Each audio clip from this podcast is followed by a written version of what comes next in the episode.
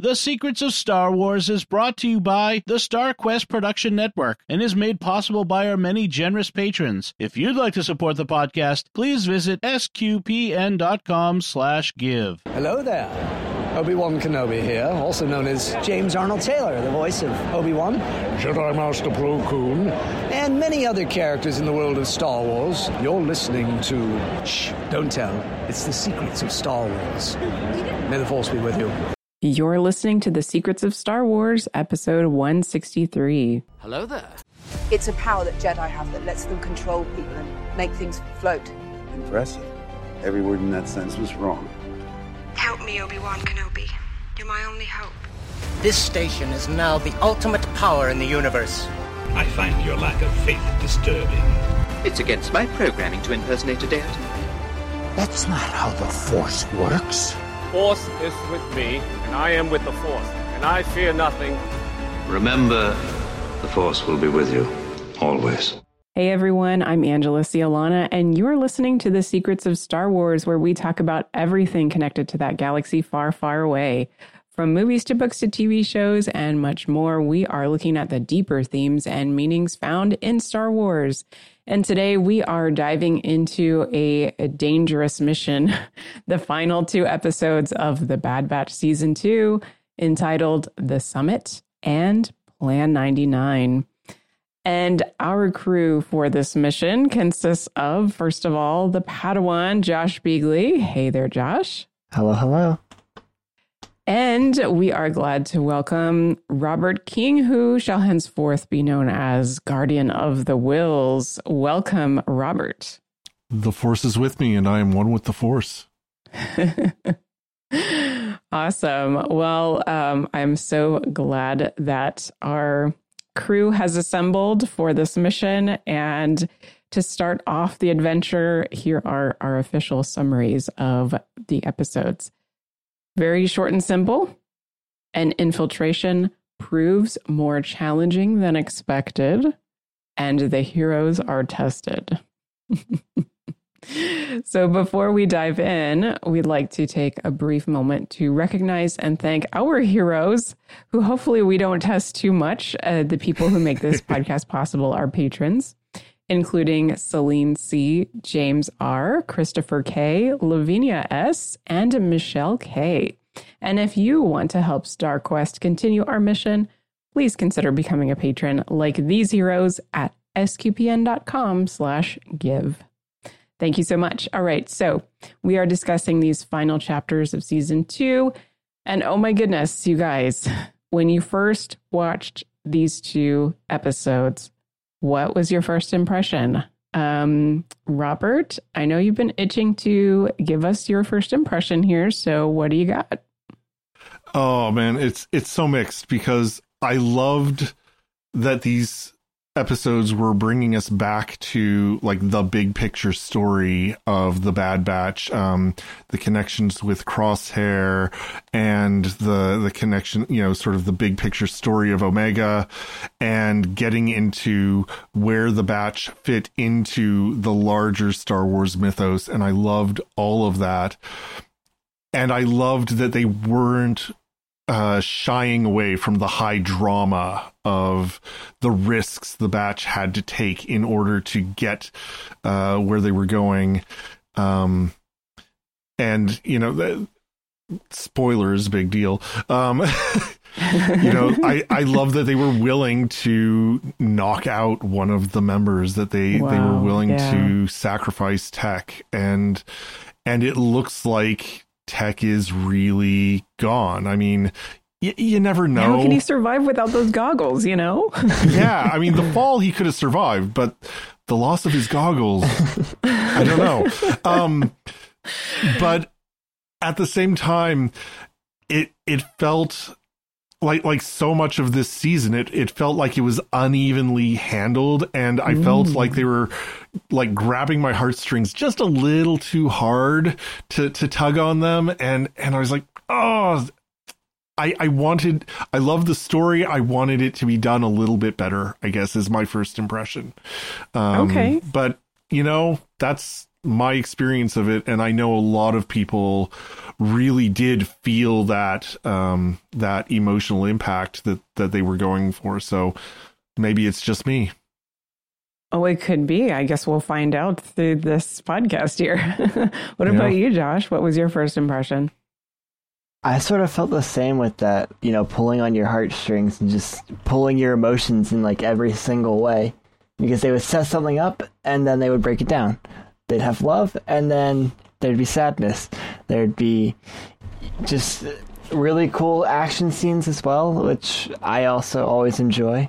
Who doesn't like a little explosion here and there? Yeah. But um, no, I thought I just I couldn't get over the fact of it just sort of having these small things that they would slowly set up like in within these two episodes alone and then just go an entire different course and it's like it constantly made you like keep thinking about it and I don't know all my predictions throughout the whole thing were like nope can't happen not anymore they were knocking down your your predictions there. Yeah, um I guess for me I would say that I too was struck that they chose to eliminate Tech from the crew, but I did appreciate how they gave his character a proper death, um a noble death. And as we I think will discuss during this podcast, what Tech's death meant really for the batch um, and perhaps for the future of the Bad Batch.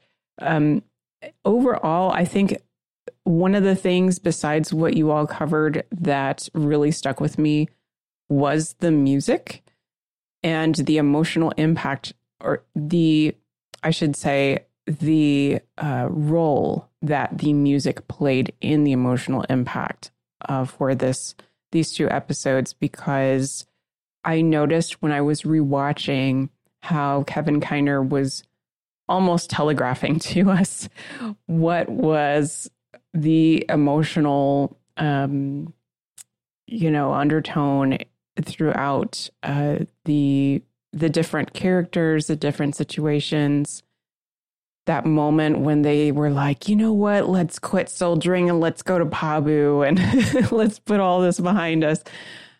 All of that. So, um, speaking of Pabu, that's where we actually start off in this story arc. So let's let's get into it here.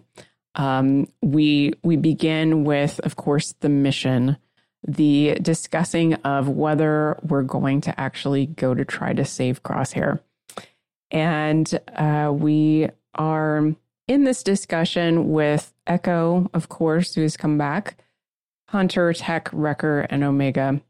And the goal is to track Hemlock's ship, of course, to its origin. I found it interesting that Hunter is hesitant at first and that it's the rest of the crew, especially Tech, who persuade him on the basis that Crosshair is still their brother. So I just wanted to ask you guys, what are your thoughts about at that moment? You know, obviously, Hunter is sort of the father figure or the leader, but why do you think he was hesitant to go into this mission? Why do you think he wasn't more enthusiastic or willing to um, go after Crosshair? I think he was just thinking of, you know, the possibility of this actually being successful. And I mean, the the end of season one, they gave Crosshair a chance to join them again, and Crosshair very definitely said, "No, I'm going my own way." And you know, this is a high risk mission with a lot of uh, possibility of somebody getting hurt or not coming back. And all for someone who, last they knew, didn't want to be brought back in the first place. So I can see that being a real, you know, cause for hesitation on Hunter's part. It's like, you know, is is this even a mission worth taking? especially with all of the risks involved. True. Um, and it's also curious uh, how, I guess, enthusiastic the others were in in comparison. Then, when you think about all of the things you just mentioned, um, Josh, what what do you think about this whole dynamic? I actually kind of agree with Robert on this one of it being him thinking into it and I mean, if, I, if the last time I heard of someone was they never wanted to see me again, and then we're gonna go rescue them, I'm like, they don't want to. He doesn't want us. We're we're gonna do our own thing, and also they just found this really nice vacation island to live on, and they can be away from all of it. I understand, and then there's, I guess, the only reason I can see them being excited is just they can have the family back together on Pabu, and mm. like live a happy life there. I feel like that that would hopefully be their end goal. I don't know. I'm not good at predicting things, so. well, um, that's that's an idea though that maybe Crosshair, if they brought Crosshair to Pabu, maybe he mm-hmm. just it would be a chill pill for him, and he would just be able to relax and enjoy life a little more. mm-hmm. um, but you know, the idea that um, that you all have brought up, it's interesting that we can consider how Hunter has sort of crossed this threshold of, you know what, I don't know about all this soldiering business anymore. I mean, look at where it's gotten us and how it's divided up the team and endangered everyone and just all that they've been through over the last couple of seasons. So um, yeah, that, I think that's an interesting little study into where Hunter has um, arrived as as a character. I mean, no surprise that Omega was all in favor of rescuing Crosshair. Sure. But, you know, kind of the surprise was Tech speaking up. Yeah. Um, and I, I think this was, you know, if, if there has been a really strong thread through the whole season, it's been the development of Tech as a character, mm. which, you know, in hindsight is obviously setting up for this big emotional punch, right? Um, but yeah, I think, I think it shows, and, and I think maybe this is part of what moves Hunter is that if tech can see the value mm. of the family connection they have with Crosshair, then maybe that is what overrides his uh, hesitation or reluctance. Good point. Yeah. Um, and this is indeed beginning a series of special moments with tech in these two episodes, the next of which, immediately following, is with Phee. And, you know, I really need somebody to edit together a compilation of Phee and tech moments, perhaps to an AI reworked version of Van Morrison's Brown Eyed Girl. Make it Brown Eyed Guy, you know? Uh, so. Make it happen, that, internet. I know that some people watched this scene and immediately were concerned for the safety of tech. um, did you guys have that reaction, or what was your reaction to this scene? Kathy was right. No, um, I, I thought it was actually really nice because then I was like, okay, they're going to go do this mission. They're going to come back. He's going to be happy. He's going to give her a big kiss at the end, and it's going to be happy end of the season. It's going to be great. Do you Wrong. even know Tech? well, no, he, he wouldn't know what's going on, but he, would figure it out eventually. Oh man! I thought I thought that was gonna be like the perfect ending. It's gonna be like a Disney happy ending. Uh, but no. What do you think? Disney owns Star Wars now or something? yeah, I expected a Disney ending. Oh, oh man. man. I, so this the whole Phee and tech relationship is one of these things that that felt like it was too obviously too deliberately pulling on the heartstrings for me. Okay. And I mean I'm not really sure I don't know Phee well enough as a character. I don't think we've gotten enough of her to to understand what it is she sees in tech. Mm-hmm. Um because tech certainly isn't giving her anything back to to encourage her. I think um, he has maybe slightly. Um but that could be debated.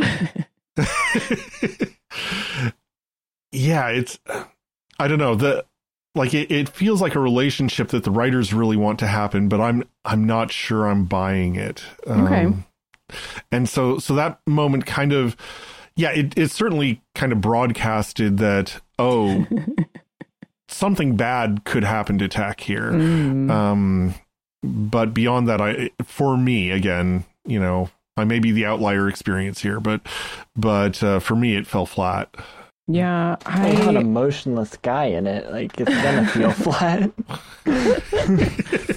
I, I think I was sort of in the middle with this because I've come to appreciate Phee for embracing Tech for who he is. I think that it, Tech is so beloved by those of us who watch the show.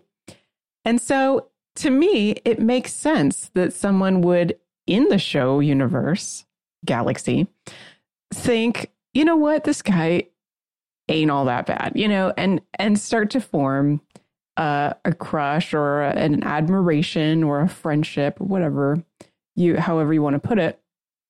So I'm in the middle as far as, you know, I think Phee and Tech might have become an item down the line if he had survived, but uh I I, w- I yeah, I wasn't I wasn't putting as much emotional value into their interaction here as I think some people were. Mm-hmm. Um, so by the time we get to Eriadu, tech becomes this crucial part of the mission, right? Right off the bat. He has to temporarily disable the sensor so that they can hitch a ride on this. I call it cable car, but they're calling it a rail car. So whatever you want to call it, it's Star Wars. We call it many things um, and they get inside this compound at apparently it's called Raven's Peak, which is kind of cool. Um, and we get to meet these Imperial officials. We've actually met all of them, apparently. Um, and so I will be asking you guys what your thoughts were on getting to see inside this Imperial summit. But let's review who we see here around the table. So we have Dr. Royce Hemlock. Of course, we have Governor Wilhuff Tarkin. From Rogue One, Commander Orson Krennic, by the way, voiced by Ben Mendelsohn. Mm-hmm.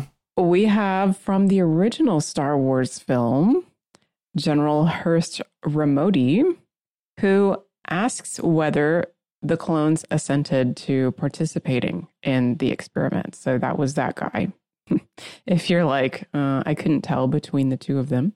And then we had the other fellow uh, from the Clone Wars series, Admiral Barton Coburn, Coburn who um, during this summit points out the clones were cunning, they were loyal to the Empire, they served. So that was the team there assembled. Were you guys geeking out to see inside an Imperial um, Leaders Summit here? what were your thoughts as we were uh, getting this these insights here?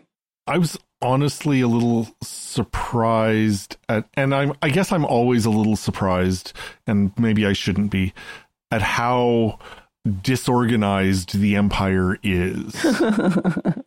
like these these are supposed to be the top minds in the empire who are who are like all of them are reporting more or less directly to the emperor mm-hmm.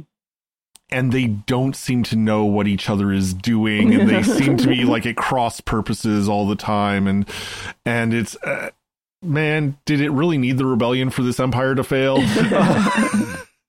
so yeah i mean um, Josh, were you feeling like they were sort of talking across the table at each other rather than with each other? Or were you geeking out at seeing Orson Krennic What were your thoughts? I don't know. I, I thought it was interesting whenever they brought up the clones and they're like, "We had this great thing. What happened?"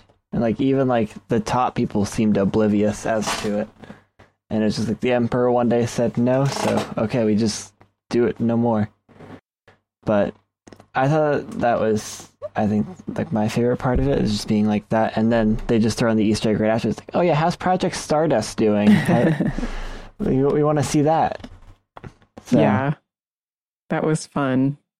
Uh, I, I I really appreciated the the interest, if not quite concern, but interest in the clones and and what was going on. And again, that repetition, they are imperial property, um, which is like you know this this huge red flag. Um, you know, if if you had any doubt that the empire was evil, here you go. They're calling people property. This is bad. Sure. And um and yeah, the fact that that at least a couple of them were were paying attention to what is going on with the clones not just as strategic assets but as people they might have a responsibility toward.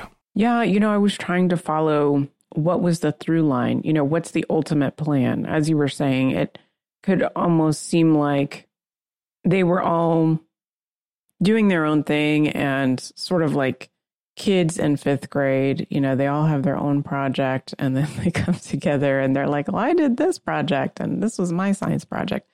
So I was trying to follow Tarkin as he was sort of you know, uh, philosophizing about what they were trying to do. And he talked about this concept of unification mm-hmm. requiring a strategy to deter dissent and rampant self interest. I love how he speaks. Um, and apparently, to deter dissent and to unify people across the galaxy, this requires uh, Hemlock says an enlightened society with molecular alteration. so essentially, it seems to me like the empire is trying to get everyone to think the same way, to be on the same page, to not rebel, to not be interested in their own, I guess, planets, cultures, what have you. Um, and perhaps their uh, method of getting to that point would be to enlighten everyone about how we could all be on the same page. We could all be unified by somehow, I guess, mind controlling everyone. I don't know. I mean, it is is that sounding like something that you heard as well, or uh, do you think I'm just sort of maybe you had some other interpretation? I don't know, with the Empire and definitely how it's been portrayed as just someone who just wants total control. You want everyone, like, it, it makes sense as to what you're saying with them needing that everyone's on the same page, everyone needs to understand we are doing this for the interest of the galaxy as a whole and yes some people may suffer partially but like I don't know. They're trying to make themselves the good guys out of it and justify their actions, which may not always work out in their favor. I, I was definitely getting Brave New World vibes mm-hmm. from this. The the you know, like I, the the word I was surprised not to hear was order, um, right? Which has kind of been the hallmark of the Empire's agenda in gosh, in Andor and um, like I think in a couple of the movies, even um, you know when when you, when you get a sense of what the Emperor is after, it's order. And and Vader especially, we can bring order to the galaxy. This is like the Sith agenda. Um, but yeah, the the molecular alteration, the the people being of one mind was very much making me think of you know, kind of the genetically engineered psychological classes from from Brave New World. Um, mm. Like everybody has your designated role in society, and you are both genetically and and psychologically sort of limited to doing that one thing or yeah right um and the the goal would be for a peaceful society so i think for some people it may be those who are more inclined towards coercion and control would have no problem with this. if the goal is there's no war, there's no famine, there's no abuse, you know, all of that. If everyone is peaceful and harmonious, then what's the problem? Mm-hmm. Right? So, I mean, how how do you answer that? Because I think even today, in our own time and place, we see these types of um, sort of you know realities where some folks are saying, well, let's let's let's not give people certain choices to do certain things. Let's force them to do other things. Um, I mean, you could for their own good, the of course. yeah, you could fill in the blank. Um, but you know, let's talk about that. I mean, what is so important as from a Catholic perspective? What is so important about free will that um, we really, you know, why do we respect it so much? What's wrong with coercing people if if we get a peaceful society out of it? How do you? I, I, I think ultimately because peace is not the highest value we have. Uh, love is the highest value we have. Okay. And and love requires freedom, which means love is not always going to be peaceful in in that sort of sense of no conflict. Mm. Love is going to bring our differences out in order in order that we can love one another even in our differences.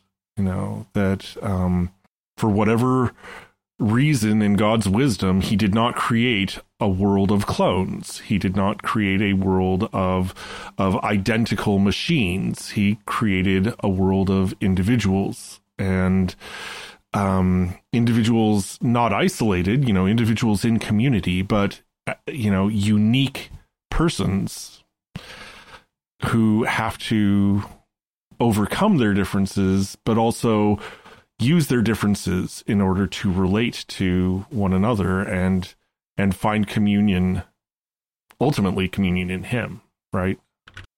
Uh, i'm sort of hung up on the fact that you said of sort of how much we really give into a government and as a whole of how much power you give them and i can't remember exactly what it's from i think it's from one of the federalist papers but it, it sort of sums up that idea of free will in it as well. Is that we're all um, inherently given our own set of natural laws. So sort of like what we can, what we can do, what we can't do. And then whenever we form a government, we give up those natural laws and turn them into governmental laws. And I don't remember like the exact terminology of it, which is bothering me a lot. But you don't I, have all the Federalist Papers memorized. I don't. There's, there's, too many of them. What good is this college you've been going to? No, just kidding. Oh, I'm not a history major. Totally so. teasing the Padawan here. Padawans these days. What are you gonna do? I got the right idea. That's what matters. but I don't know. I I definitely like that idea of that and then whenever you give too much of your own individual control is whenever it crosses a certain point of mm. no return mm. and mm-hmm. that's where i think the empire starts to struggle in it as well of not everyone is willing to give up as much as others because they see their own value in different things yeah and i can't help but you know when the empire talks about peace I have uh, learned how the Romans, uh, the Roman Empire, used to define, you know, Pax Romana was the absence of conflict, right? But then if you looked at the culture of Jesus and the Hebrew Shalom, that is actually a covenantal presence and agreement, you know, that is something that we do, right? Peace is what we do, it's not an absence. So, absolutely, that requires free will, right? You know, as uh, you guys were saying, we have something we have to contribute and something that we have to participate in. And so it can't be something that where we we take away people's free will to participate in that. Um, and that's a lot harder than just puppet puppeteering people. yeah. Yeah. So um, if anyone wants to go ahead and inform the Empire about that, then um, good luck there. But uh, uh, that would have changed a lot of Star Wars. I'll just call up Palpatine right now. I've got his number on speed dial. You heard of this concept of shalom? Yeah. Palps. So so we have um we have also, you know, this infiltration happening on base. We have the Bad Batch.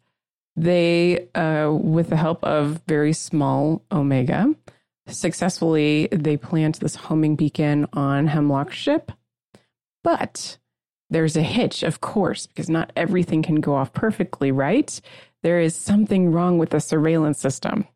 And so mm-hmm. they check it out and they run into our favorite guerrilla warrior, right? Saw Gerrera. And of course, they have a disagreement about how to combat this enemy. And I wanted to talk with you guys about this because, of course, Saw wants immediate casualties. That's his style, right? mm-hmm. And and the batch is like, no, let's let's not be so hasty. Let's think about this. What's the long term effect here overall? And um, I was thinking about the motivations behind Saw Gerrera and behind the Bad Batch you know, a lot of times when we talk about Saw Gerrera, we talk about how he's lost so much personally and that created this angst within him that you know motivates what we see in his character and these extreme choices that he often makes um, but you can also say that the bad batch has lost a lot too right uh, from the empire so why, what is it about Saw and the batch that informs the differences in how they how they handle these things? They I mean they've both been trained to be soldiers, right? I mean, Saw got some training from the Jedi. So, what's the difference? What do you think? I I think the the first thing that comes to my mind is is that the Bad Batch have something that they are striving for. They are looking for a way to get to Crosshair, to save Crosshair, maybe to save more clones. Um, whereas Saw has nothing to fight for. He only seems to have something to fight against. And so I when they were kind of arguing their points back and forth, they both felt like they were justifying themselves. Um, like I'm not sure how principled either side really was in that argument. Um, but yeah, like Saw, like he doesn't have anything to gain. He only has like the the vengeance of making the making them feel the pain that I feel. Whereas the Bad Batch, they have a chance at getting Crosshair back. Yeah, and I see Saw as this very radical person who will do whatever he can just to cause damage. He's just a hothead, just going in guns blazing, whenever, wherever.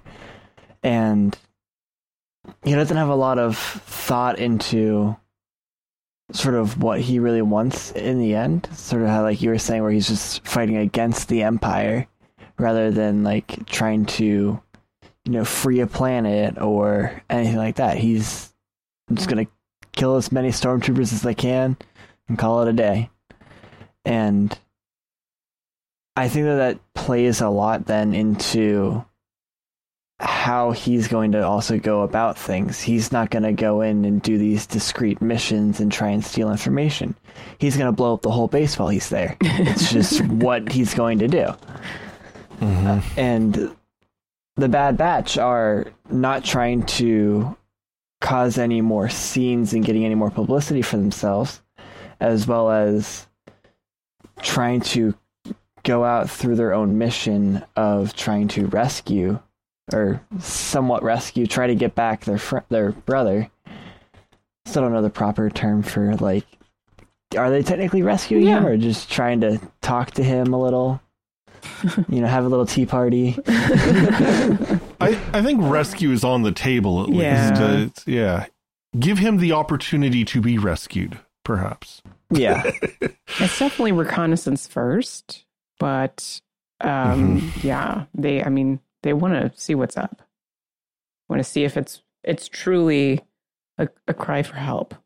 Yeah. Um, and I think both of you have a lot of insight into that. And it's almost as if these two different sides saw and his side versus the Bad Batch and their side um, are dealing with their their lot in life uh, in different ways. And it just reminds me of how all of us have that choice, you know, going back to choices and free will.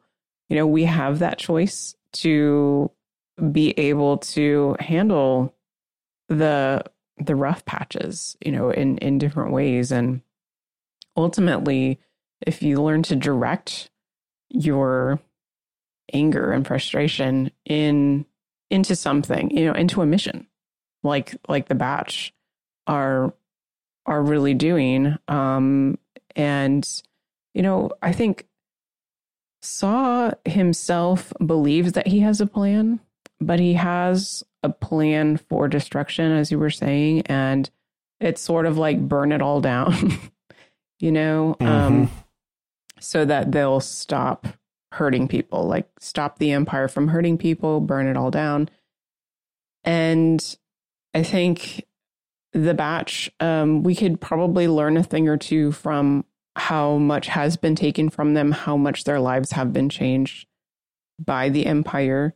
Um, and yet they have chosen not to go about that. You know, they, they really could have, but they wanted to salvage their lives. They wanted to salvage others' lives. And um, so it, it's just interesting to think about so as their their presence is discovered in the compound, the batch are able to safely leave and get back onto this railcar system.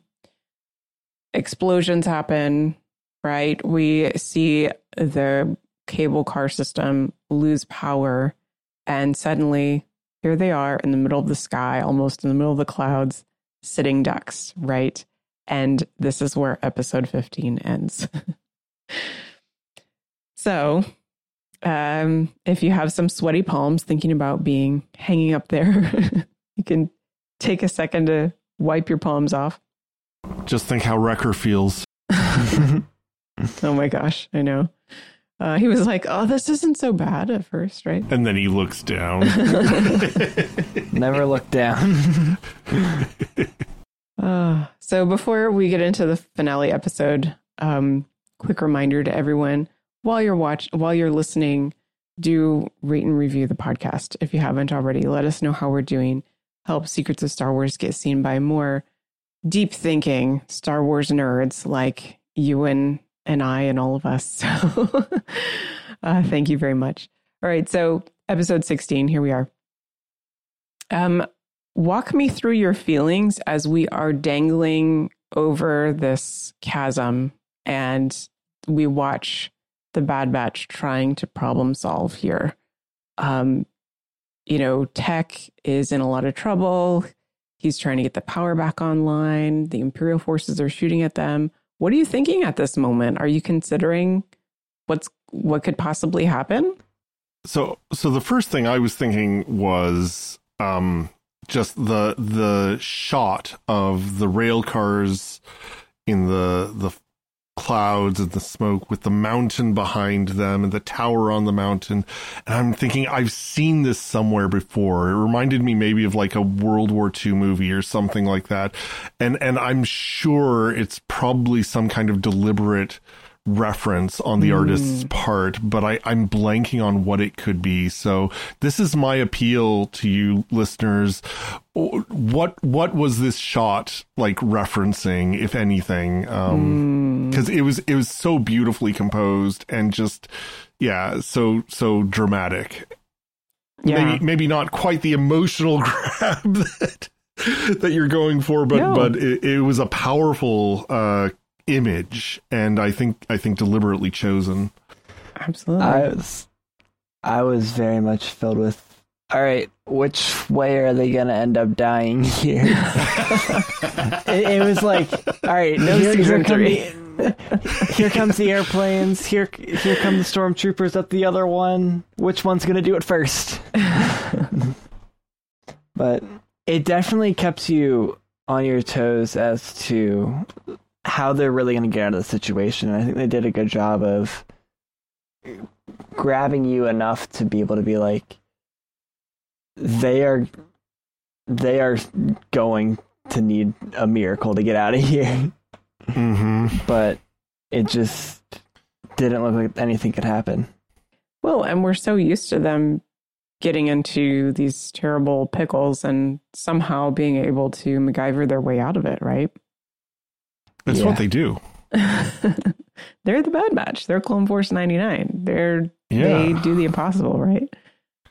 Uh yeah, but um the, I think you're right. The the creators of the show made this situation so um realistic and terrifying. and um unfortunately Tech gets shot off and he's dangling from his belt uh, before realizing that in order to save the rest of the batch, his line has to be cut. And so he calls for Plan 99. Now, did you all catch why it might have been called Plan 99? I did. And if you read Wikipedia, it actually has a really nice little explanation for it. And it's like, oh with it, like, regardless of the orders, they need to sacrifice themselves to complete the mission. And I thought that was actually a really nice way of putting it because obviously with 99, it references 99 sacrifice during Clone 99. yeah, Clone 99 on Kamino I really appreciated that reference.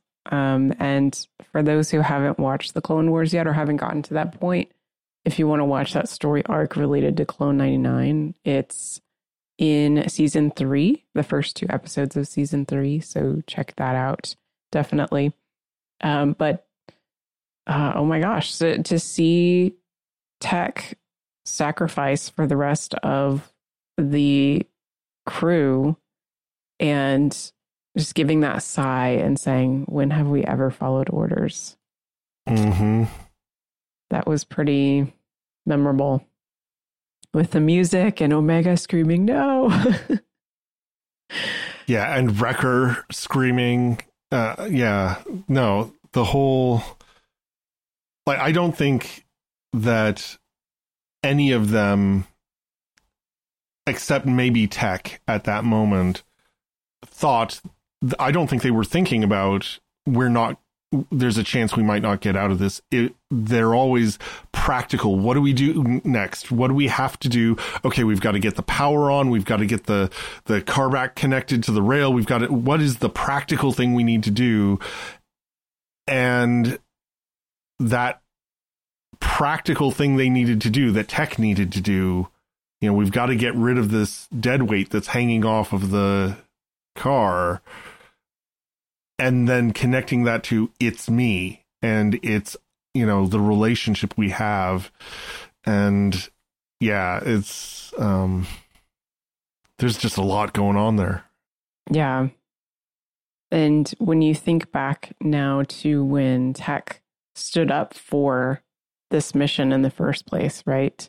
That he was the one that said no crosshair is our brother. We need to go for him. Um yeah. we don't see, leave anyone behind. Right. To see him be that sacrifice, you know, so that they could accomplish that mission. It's pretty remarkable. And um and I kind of have come to view now that we've seen his last moment to view his character as in a way in some ways opposite of Crosshair. So I want to sort of um run the, these thoughts by you guys and see what you think. Um, in some ways, Crosshair and Tech are very similar because they have a very methodical thought process, right? That sometimes people would consider to be extreme in certain ways. Crosshair was separated from his brothers because good soldiers follow orders, but Tech was separated from them by not following orders in a way. Um, hmm. And Crosshair's decision to separate from them was made regardless of what the impact would be on the rest of the crew. Whereas Tech's decision was made because of its impact on the rest of them. So, in a way, now that we're getting close to meeting Crosshair again and seeing where he is in his character development, I can only hope that Crosshair can sort of take up that mantle in a way from Tech to rediscover his loyalty to the crew and sort of fill in some of that place, you know, that technical, um, methodical, pre- precision type of place. Obviously, we can never replace tech fully, right? But they are similar in these ways. And so I don't know, what do you what do you think about about um I don't know, just the the relationship between these two characters and comparing them? I mean, I think I think it goes all the things you said and and and even deeper. Like they are both very much about precision um, I love that moment when when they were approaching. This was in the previous episode when they were approaching the the rail cars, and um, it's like this will require precision. Everyone turns to Wrecker. It's like I can handle it. but, but but you know, precision is is Tech's thing, and precision is Crosshair's thing, and um, and again, they're both very much focused on doing what they see needs to be done. Um, but like you said for Crosshair, it's you know what needs to be done is follow the orders, and what needs to be done for Tech is um, save the mission regardless of the orders, mm. save the the the team. Yeah, yeah, and also I feel like with Crosshair and Tech, in terms of like how they matured throughout this season. Crosshairs, I feel like, got the more emotional aspect that you feel like Tech would need because he doesn't seem to grasp human emotions at all. And it took, you know, Crosshair being stuck out in the middle of the winter with just another clone to realize that, like, this is all he has. And while Tech may sort of understand that this is my family, it's sort of like, does he actually truly understand like what a family is? And that's also where him being with, you know, Omega and Wrecker and Hunter for the past couple of arcs or whatever, he's sort of gotten to see more of what a family is and slowly grow into that more emotional, caring person and looking out for them, which is why he was able to do that and make sure that they would be the ones that would be safe in the end. Yeah. Without losing any of that that sort of logical, mm-hmm. um, you know, rational mindset. He, um, in fact, one of the things I love about Tech Sacrifice is it's not, it's not like motivated by passion or emotion. It's motivated by um, this is what would be good for my brothers. This is what would be good for the batch. Um, in in a very rational way. and it's like oh love is more than just you know that passionate feeling love can come from the mind as well as the heart and and it's just as powerful you know whatever its source is. Yeah. Um and it's now that we're speaking about the these two characters i'm realizing that's what they were doing the whole season. They were developing these two characters um Yeah. in this parallel sort of way. So we had i mean we had the um the development of crosshair and his emotional awareness um not only of of others but also inside himself this interior awareness um and sort of claiming that for himself and and learning to speak up for himself as a person as an individual person. Um it was really important for him in his development. And and I think for Tech, he was always sort of speaking up for his own opinion, but to be able to do that on behalf of the family um, was where he he needed to grow, and he definitely got to that point. So um, it's really awesome that we we got to see both of those those characters develop in that way. So it makes me eager for season three. Um, and absolutely yeah, and just talking about, you know, when we looked at Crosshair in his um, big, you know, story arc, um, we saw, we talked about the environment and we talked about how the environment was very important. We've sort of discussed that throughout the last few arcs. If we look at the the rail cars and the cable car being up in the clouds and sort of dangling up in the air, I wonder if that was an intentional choice on behalf of the showrunners because it gives this sense of fragility and this sense of you know vulnerability that you may not get in another um setting you know to when you think about they were definitely in the clouds and the clouds are very foreboding but they are also you know, fragile and in this sense of they're like nothing. It's like just wisps of precipitation, you know. Um, any thoughts about what the setting might have uh, meant as we we lost Crosshair or we lost Tech? Go for it, Josh. oh. I really don't know. And you know, I'm trying to think of words, but I'm just that's okay. Yeah, the clouds are the clouds are the such a presence in those scenes. Mm-hmm. Um, they hide the ground. You have no idea how far down the ground actually is because they're complete. It's completely hidden by the clouds, right? Yeah. So they're like literally ungra- ungrounded.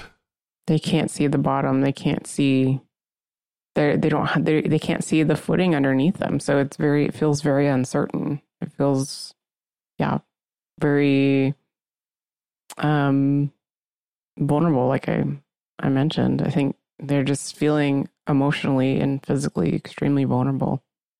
I think it also shows how isolated they really are being suspended like that and above the clouds with no one really there to support them from below or around them. Yeah. They are very on their own. And the cable car finally crashes and we find the rest of the the batch waking up to this this pile of rubble. And we come to seeing Omega's first person point of view.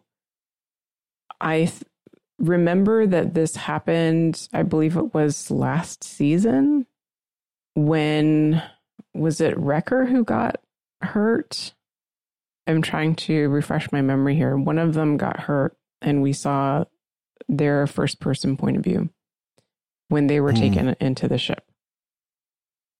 And um, we saw that again here with Omega um, being very uh, discombobulated, obviously injured, and we get a first person POV. Um, any thoughts about what impact that had and why why that was brought up at this particular moment? I tend to think that it um, really put us in in their heads so that we could sort of see how how bad the situation was, how what a difficult spot they were in, and just really sort of discombobulated and overwhelmed.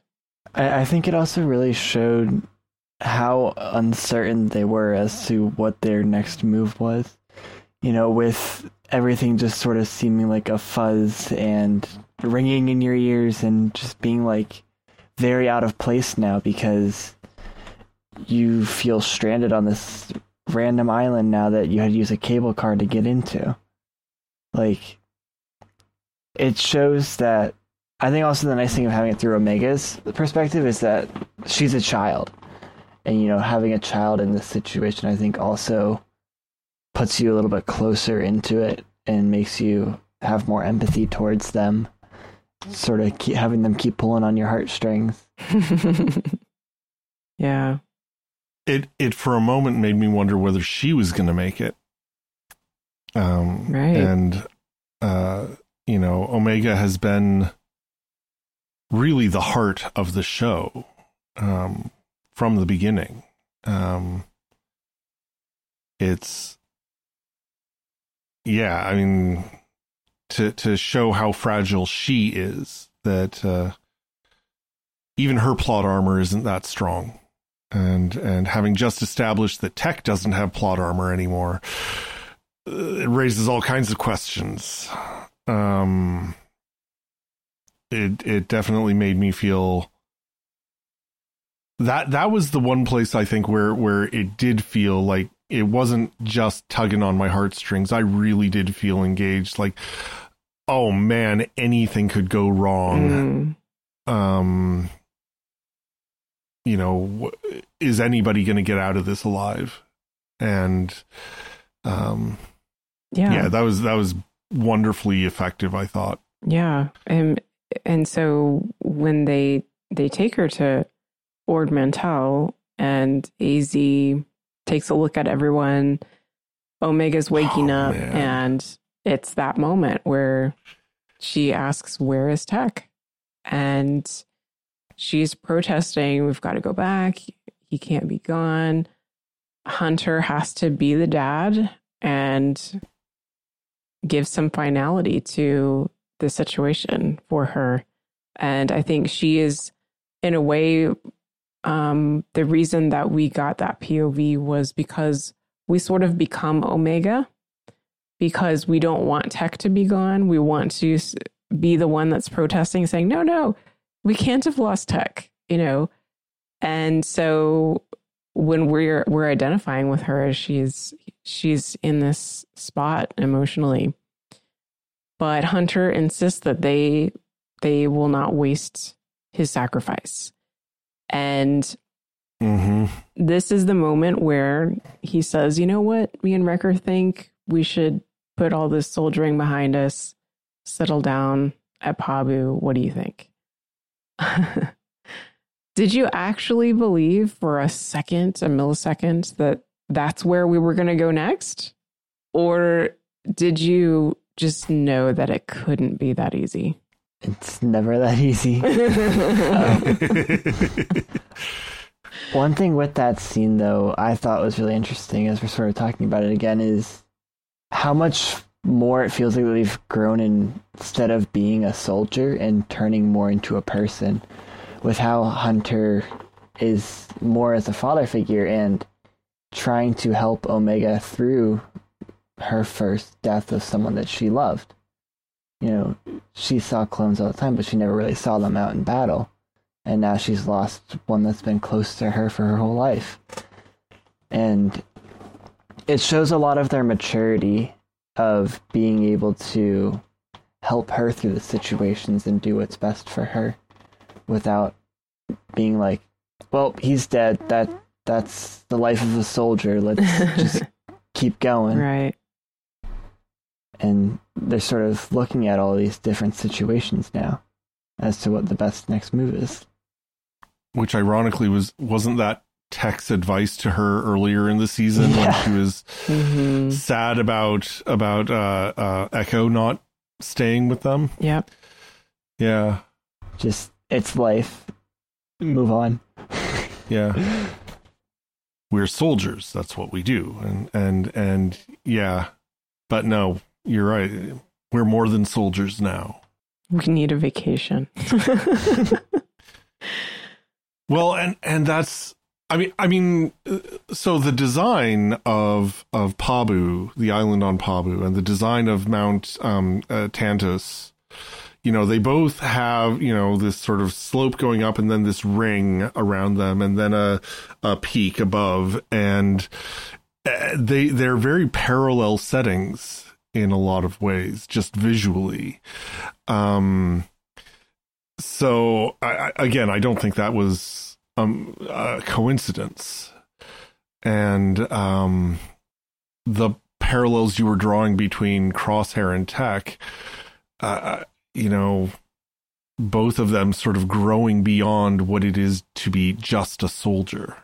Mm. Um, and and to some extent, everybody. I mean, we were talking earlier in, in the podcast about how you know hunter doesn't seem to be using his enhanced senses to to be hunting that much this season. He's more focused on being the father to this mm-hmm. family. Protecting um, them. Yeah. yeah. And again growing beyond his uh, designation into who he is as a person and who he is in relationship with these other people um, but yeah, I mean, that, it's kind of what the show is all about. Mm-hmm.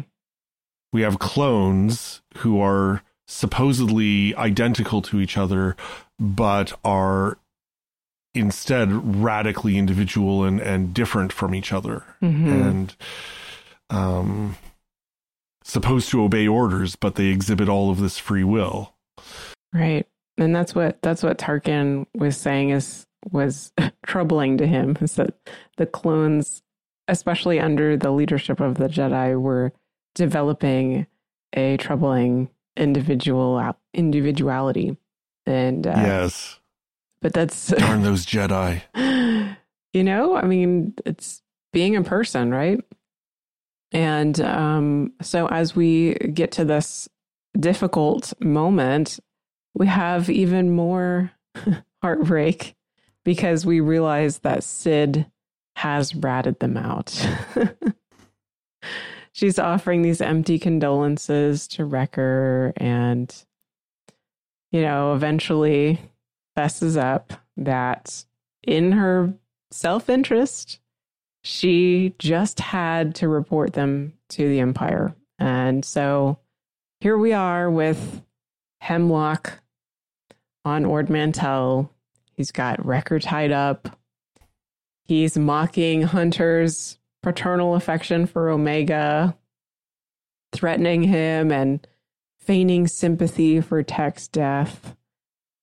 And of course, Omega disobeys Hunter's orders, ends up caught, right? I mean, um, it was it was a wonderful sequence to watch um, to unfold as far as how they how the writers went about um, you know i think following up on what what was painful for each of these each of these members of of the crew you know just for hunter to um to see Wrecker tied up first of all. I mean Wrecker's the strongest of them all. So to have Hemlock just standing there next to Wrecker, um, you know, in charge of Wrecker, you know, physically was, um, you know, striking. And then to be basically hunting down Hunter, you know, baiting Hunter.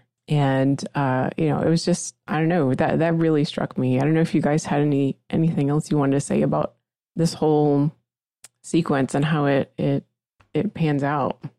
Uh, I thought the whole chase scene was really interesting.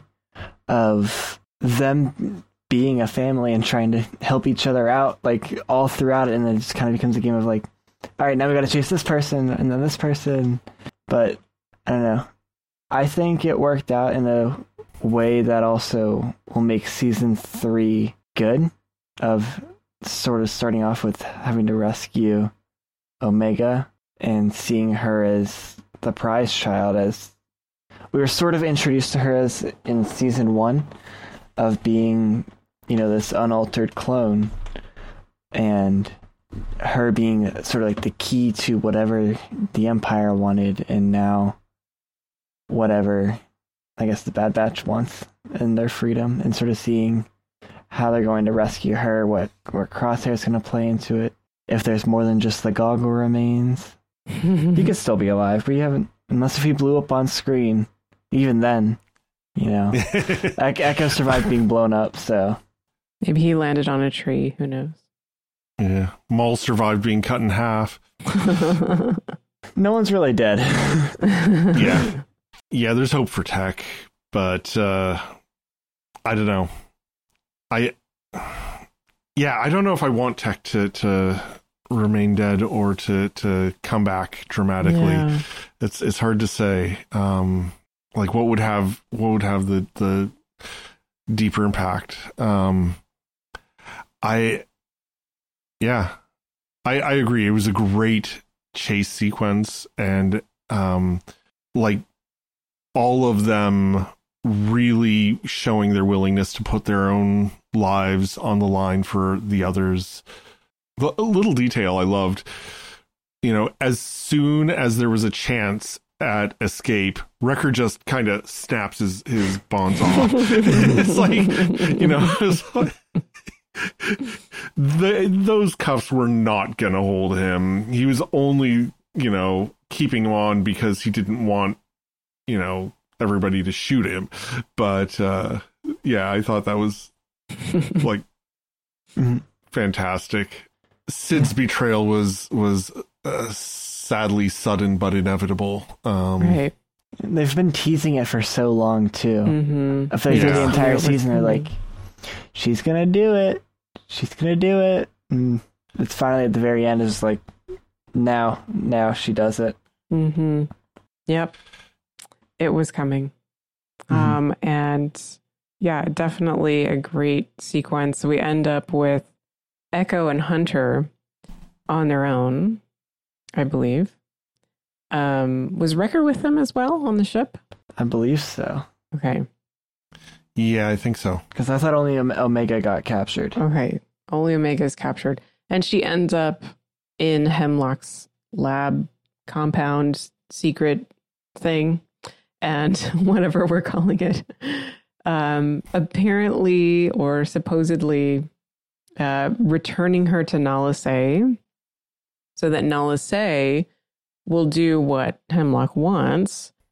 But Nala Se says what the Emperor wants is impossible. So does Hemlock only want Omega just so that Nala Se will have some motivation to work for him? Or do you think that there's some underlying other set other possibility?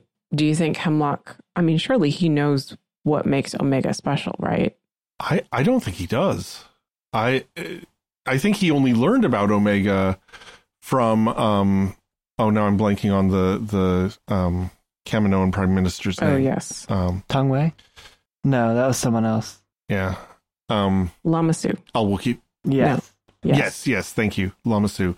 Um, I think he only learned about Omega's existence from Lama Su. I think Omega is special, but only Nala Se knows what is special about her. Maybe, maybe Emerie Karr knows what is special, but I'm not sure of that either. If she did, then I think Hemlock would be uh, yeah, the it, it, would it would make a different situation. Mm. I think that's all he really needs to know.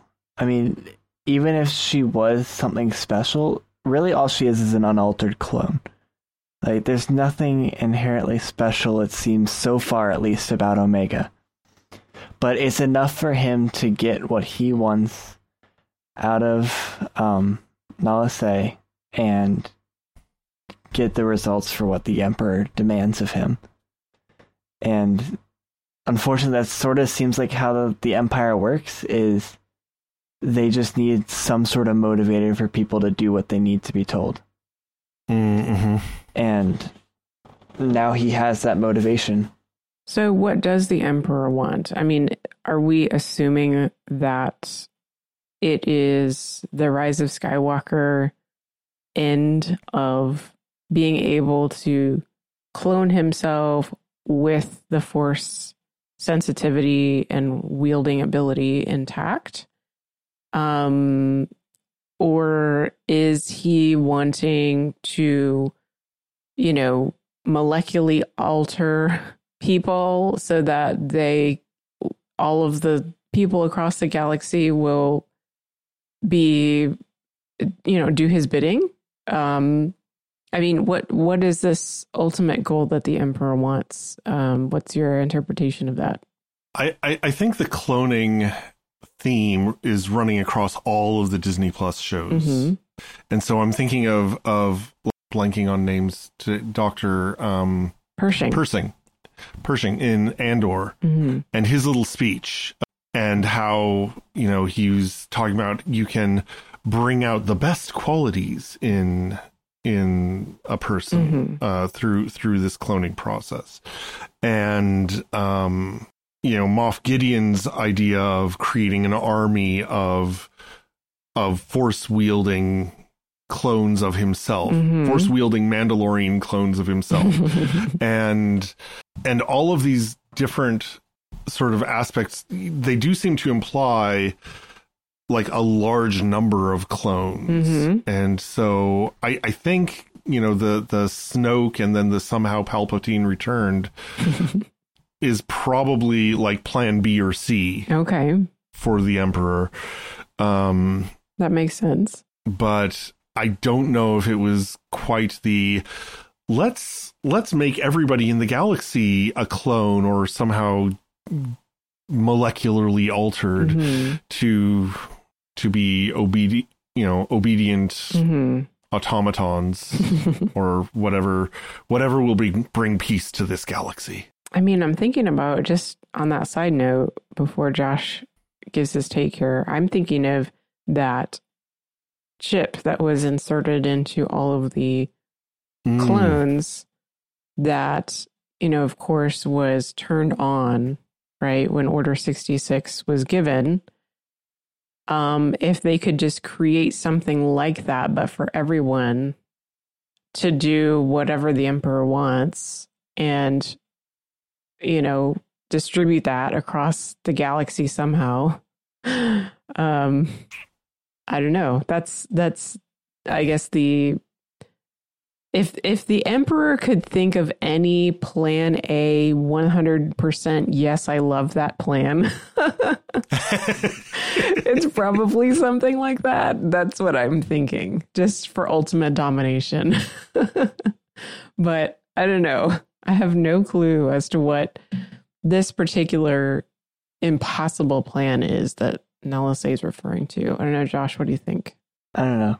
With all of the different clonings sort of different cloning projects going on throughout the series, different universe, it makes mm-hmm. it seem like Palpatine's main goal is either with Vader and the Padme situation, because that was sort of dove into in Vader Immortal, the video game, on how that came about and sort of went down the drain. But then there's also his own protection of uh, Vader's betrayal, which is inevitable in the Sith world. And I don't know, it'll be interesting to see. I'm sure it is that in the end it's going to be for his own self interest and not for anyone else's. He's a Sith. Undoubtedly, like, yes. That makes the most sense.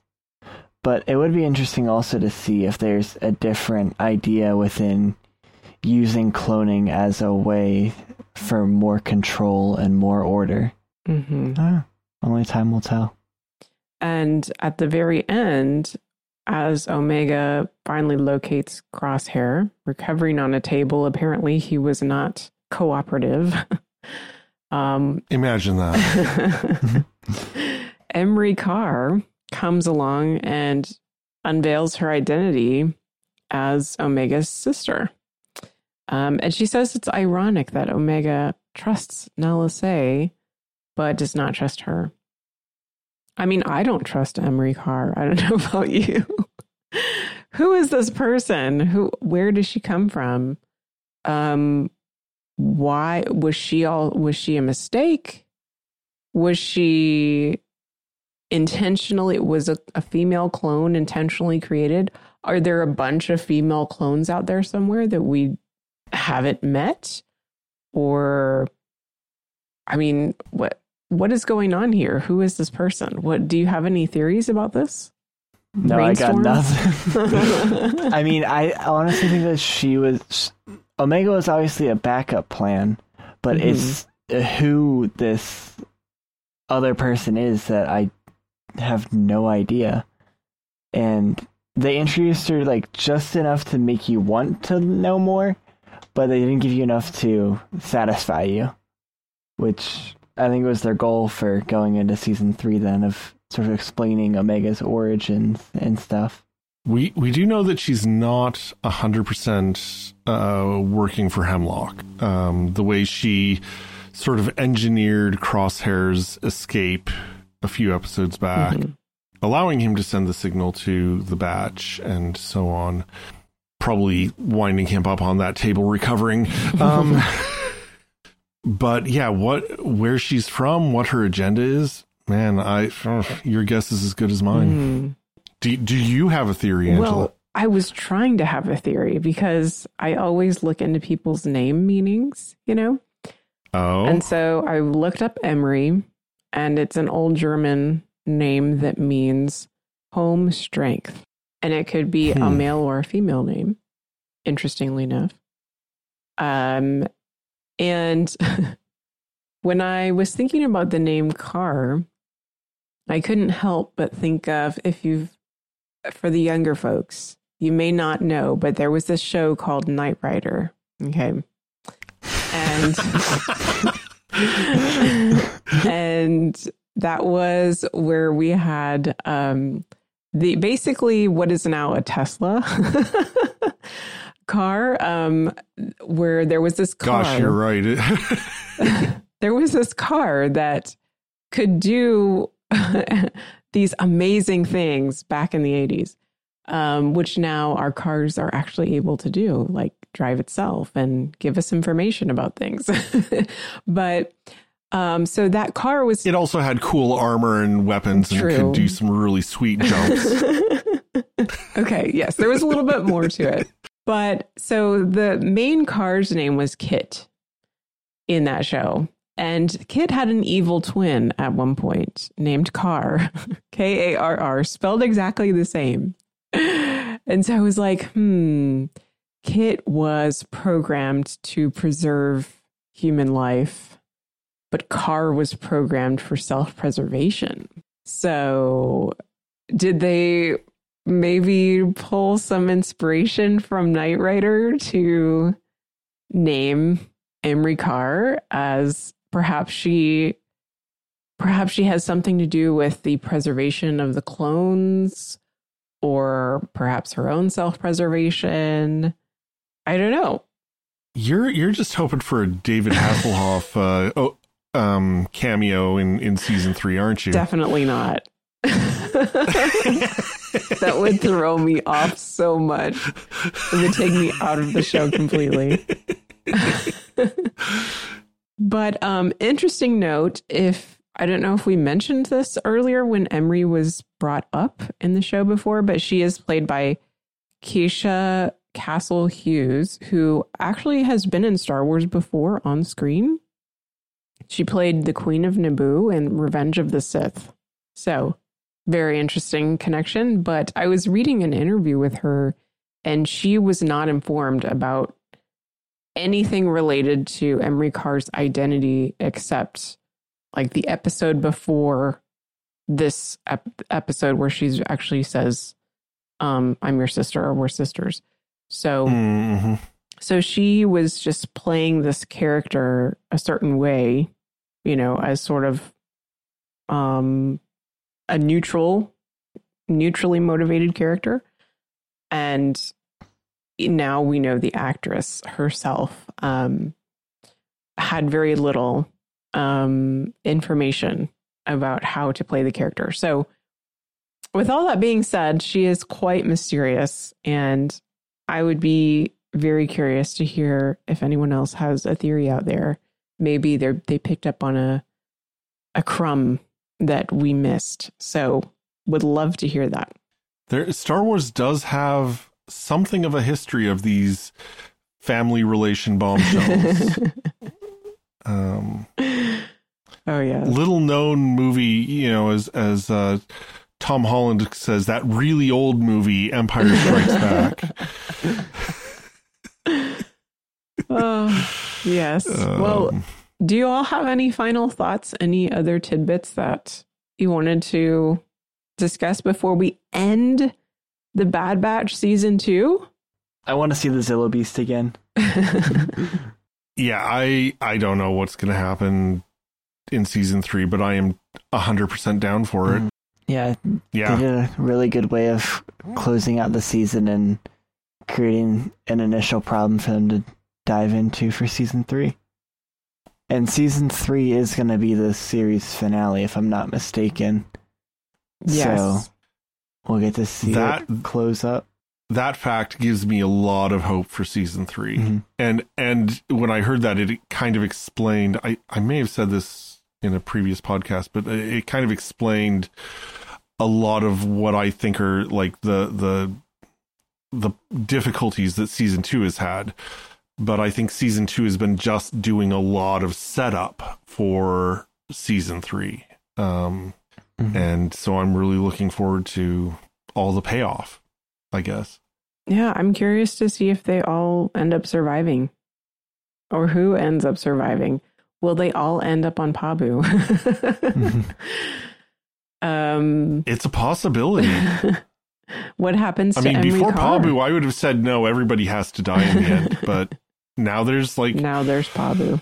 Now there's hope. Yeah. It's like this weird purgatory place.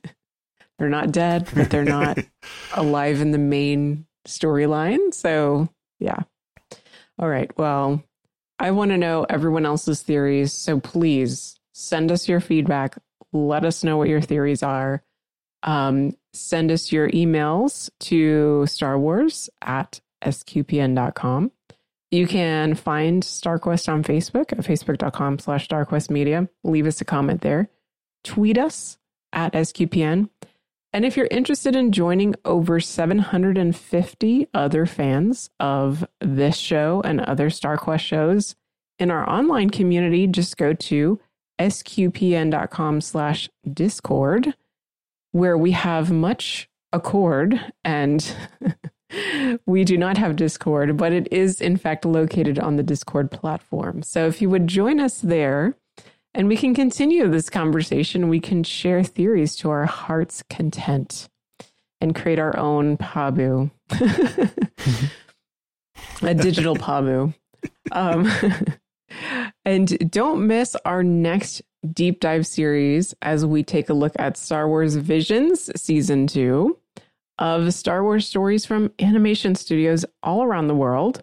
So, subscribe. You can subscribe to Secrets of Star Wars in basically every major podcast platform, as well as on iHeartRadio, on uh, TuneIn, on Stitcher, on SQPN's YouTube channel, and you can find previous episodes at sqpn.com slash Star Wars. Well, folks, that's it. That's the end of The Bad Batch Season 2 here on Secrets of Star Wars. So until next time, until the new adventure, Josh Beeghley, thank you for joining us once again. Always happy to be here. And good news, Robert King, you survived this mission. Thank you for being here. it's always good to survive. and once again, I'm the one in the middle, the Bendu, Angela Sealana. Thank you for joining Secrets of Star Wars on StarQuest. Here's another show on the StarQuest network you're sure to enjoy The Secrets of Stargate. Find it wherever fine podcasts are found or at sqpn.com slash stargate.